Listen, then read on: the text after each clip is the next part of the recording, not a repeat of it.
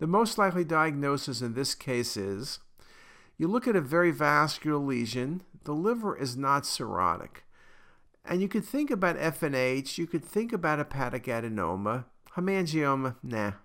Hemangiomas get flash filling when they're small, but this is too large, and very bright arterial with what looks like a pseudocapsule. You look at the venous phase, the lesion washes out, but you see the mass boundaries, and you see some solid and cystic components. Again, not a hemangioma, and really not good for an FNH because they're more homogeneous. I think you're stuck here between hepatic adenoma and hepatoma. The capsule to me is more hepatoma, and this the and indeed this was a hepatoma. I will say, or at least I'll mumble when I say that hepatic adenoma is a possibility, but hepatic adenoma is considered a premalignant condition and will be resected either way. So this indeed was a hepatoma.